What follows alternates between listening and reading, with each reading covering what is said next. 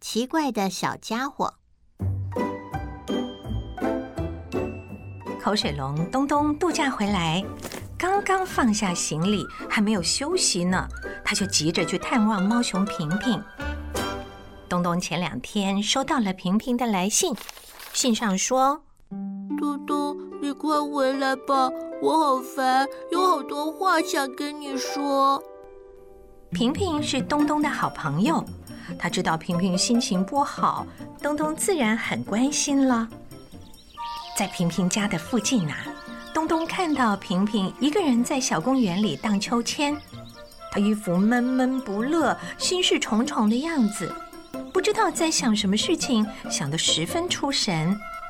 东东都快走到他面前了，他居然还没发现。平平，你怎么一个人在这里？平平一看到是东东，马上起身，激动地抱住他。呃，东东，你可回来了！我等你好久哦。怎么了？平平愁眉苦脸地说：“你去了那么久，都不知道这里有多大的变化。”嗯，是吗？发生了什么事啊？我们家来了一个怪家伙，长得奇形怪状，整天霸占着妈妈。我以为。只要勉强忍耐一段时间，谁知道都快半个月了，他该不会永远都不走了吧？啊，有这样的事啊？嗯，这个怪家伙是怎么来的呀？平平哭丧着脸，跟妈妈一起从医院回来的。妈妈说他是我的弟弟，哼，我才不信呢。他跟我长得一点都不像。东东越听越好奇，他说：“哦、嗯，那带我去你家看看好不好？如果可以的话，待会儿请你把他带走吧。”到了平平家，平平妈妈打开门，亲切地说：“ 哎呀，东东，好久不见啦！”你们这一趟全家旅行去的可真久，你们是什么时候回来的呀？我我们今天早晨刚刚到家。东东觉得平平妈妈的黑眼圈好像更明显了。平平妈妈说：“ 你们自己玩啊，我去休息一会儿。不过要小声一点哦，小家伙折腾了好久才刚睡着。”嗯，说着。平平妈妈就打了一个大大的呵欠，进屋里去了。平平看了东东一眼，东东明白平平的意思。平平妈妈说的那个小家伙，就是那个怪家伙。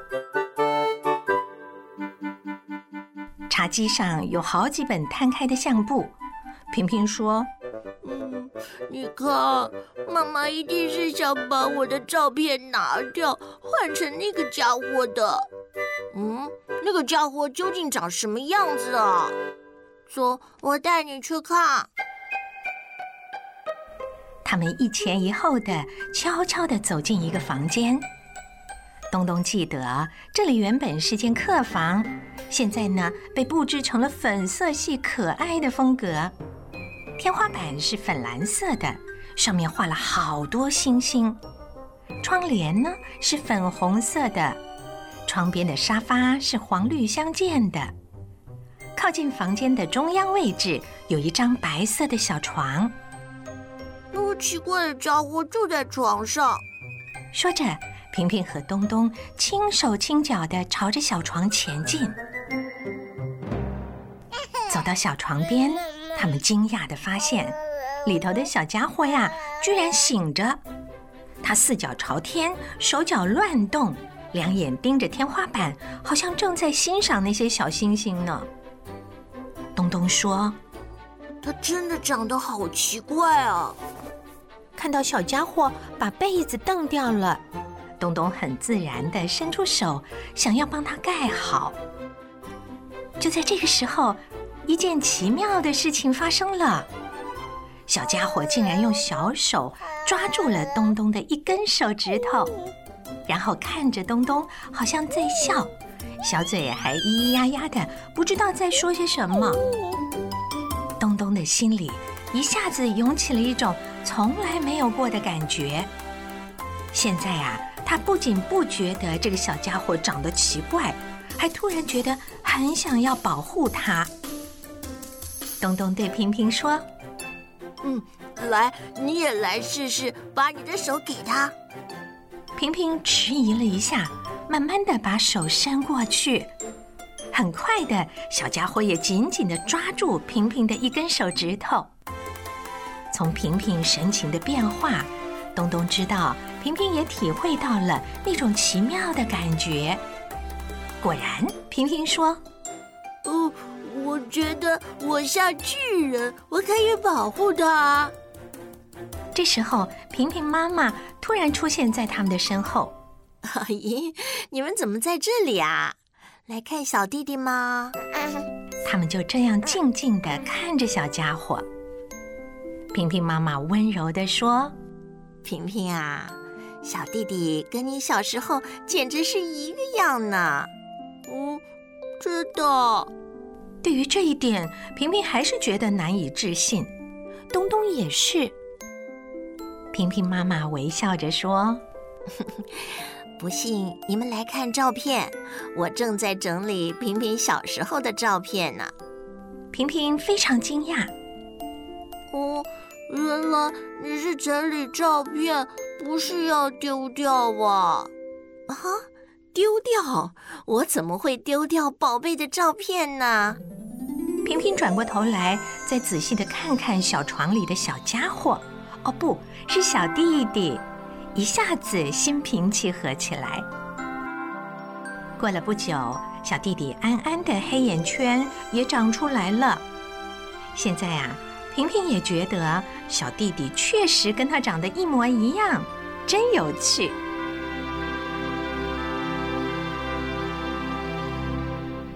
给爸爸妈妈的话。